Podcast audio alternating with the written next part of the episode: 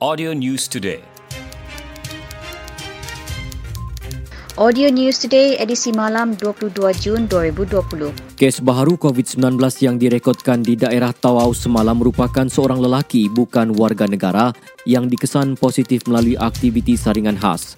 Dalam satu kenyataan di Kota Kinabalu, Pengarah Kesihatan Negeri, Datuk Dr. Christina Rundi menjelaskan Kes berkenaan dikategorikan sebagai jangkitan tempatan. Individu tersebut telah dimasukkan ke dalam ward hospital Tawau untuk rawatan lanjut. Punca jangkitan dan kontak kes masih dalam siasatan Pejabat Kesihatan Kawasan Tawau. Datuk Dr. Kristina juga berkata, pada 20 Jun, sejumlah 992 ujian telah dijalankan menjadikan jumlah kumulatif ujian COVID-19 bagi negeri Sabah 114,250 orang. Daripada jumlah ujian pada hari berkenaan, terdapat dua sampel positif iaitu satu sampel positif untuk kes baharu manakala satu sampel ulangan. Sehingga semalam jumlah kumulatif COVID-19 di Sabah 364 kes. Seramai 350 pesakit telah sembuh, 7 pesakit masih dirawat di 6 hospital hospital pakar seluruh negeri manakala tujuh lagi terkorban akibat COVID-19.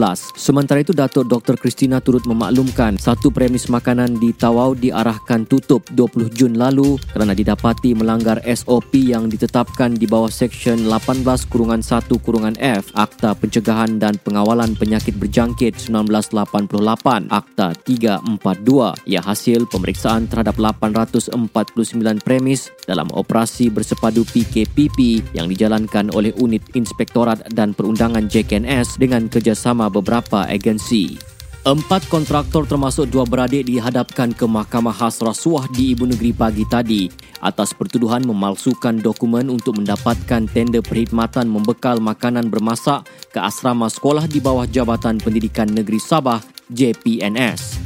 Muhammad Zul Azri Abdul Sani 41, Lina Adau 43, Said Hairul Nizam Said Abdul Hamid 41 dan adiknya Sharifah Nur Hafizah 32 bagaimanapun mengaku tidak bersalah atas pertuduhan yang dibacakan di hadapan Hakim Abu Bakar Manat. Mereka didakwa menggunakan satu dokumen palsu sebagai tulin untuk mendapatkan tender berkenaan bagi tempoh 1 April 2017 hingga 31 Mac 2019 pada 24 November 2016 di pejabat JPNS. Kesemua yang tertuduh didakwa mengikut Seksyen 471 Kanun Keseksaan yang membawa hukuman penjara maksimum 20 tahun dan denda tidak kurang 5 kali ganda nilai tuntutan palsu jika sabit kesalahan. Hakim membenarkan kesemua tertuduh diikat jamin RM10,000 seorang dengan masing-masing seorang penjamin tempatan. Namun Muhammad Zul Azri, Said Hairul Nizam dan Sharifah Nur Hafizah diperintah membayar deposit sebanyak RM5,000 manakala Linah sebanyak RM3,000. Mahkamah menetapkan 18 Ogos depan untuk sebutan semula kes.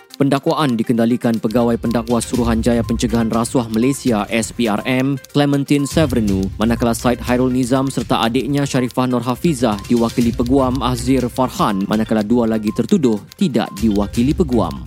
Seramai 741 penerima mendapat bantuan wang tunai dan barangan keperluan asas sumbangan permodalan nasional berhad PNB dengan nilai keseluruhan dianggarkan RM550,000. Para penerima terdiri daripada pelajar kelas bimbingan saudara kita KBSK di bawah seliaan penggerak masyarakat saudara kita PMSK dan golongan asnaf. Pengagihan sumbangan diselaras bersama Jabatan Kemajuan Islam Malaysia JAKIM dan Jabatan Hal Ehwal Agama Islam Negeri Sabah JAHINS. Pengarah JAKIM Cawangan Sabah Ustaz Nurjeli Dais berkata, bantuan tersebut sepatutnya diagihkan sebelum sambutan perayaan Hari Raya Aidilfitri namun terpaksa ditunda susulan penguatkuasaan Perintah Kawalan Pergerakan PKP. Ustaz Norjeli menyatakan demikian kepada pemberita ketika ditemui selepas program sumbang dakwah bil hal PNB dengan kerjasama JAKIM Cawangan Sabah dan Jahins di Kota Kinabalu. Sumbangan disampaikan Setiausaha Persekutuan Sabah, Datuk Samsuni Muhammad Nur. Takat ini seramai 150 orang telah menerima agihan tersebut melibatkan penerima dari daerah Nabawan, Keningau, Tambunan dan Ranau. Agihan seterusnya akan dibuat secara berperingkat-peringkat di daerah Tamparuli,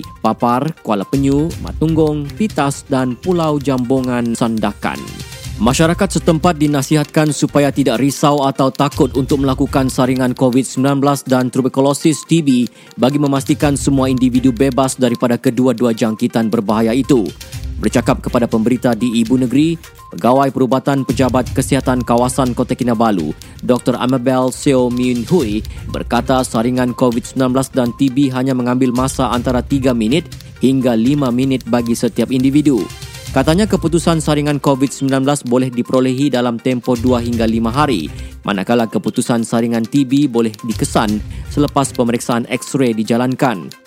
Jelas Dr. Amabel, sikap takut untuk menjalankan ujian saringan dalam kalangan segelintir masyarakat perlu dikikis kerana ia bertujuan membantu masyarakat mengesan gejala sekaligus mampu mencegah jangkitan daripada merebak lebih teruk. Jabatan Bomba dan Penyelamat Malaysia JBPM Sabah menerima 4,782 panggilan kebakaran dan penyelamatan di seluruh negeri bagi tempoh Januari hingga Sabtu lalu.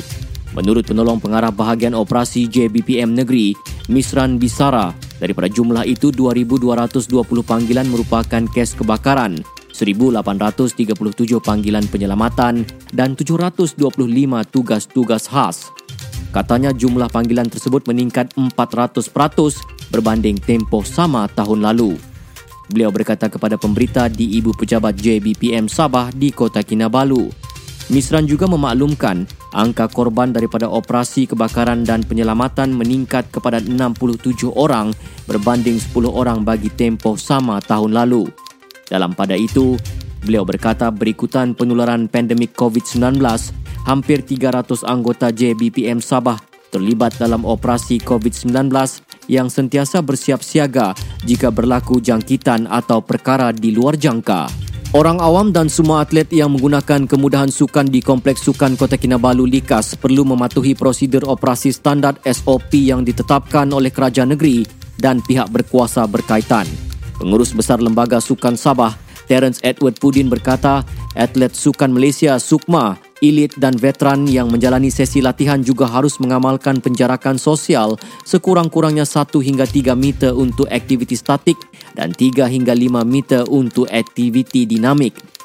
Terence berkata demikian kepada pemberita di Kompleks Sukan Likas Kota Kinabalu.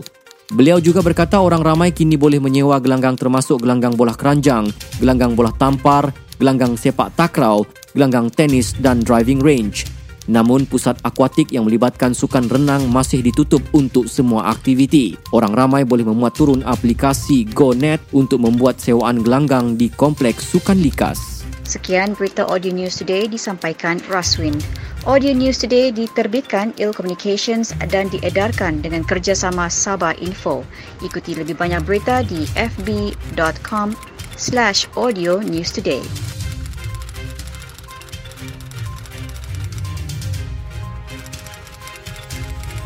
Audio News Today.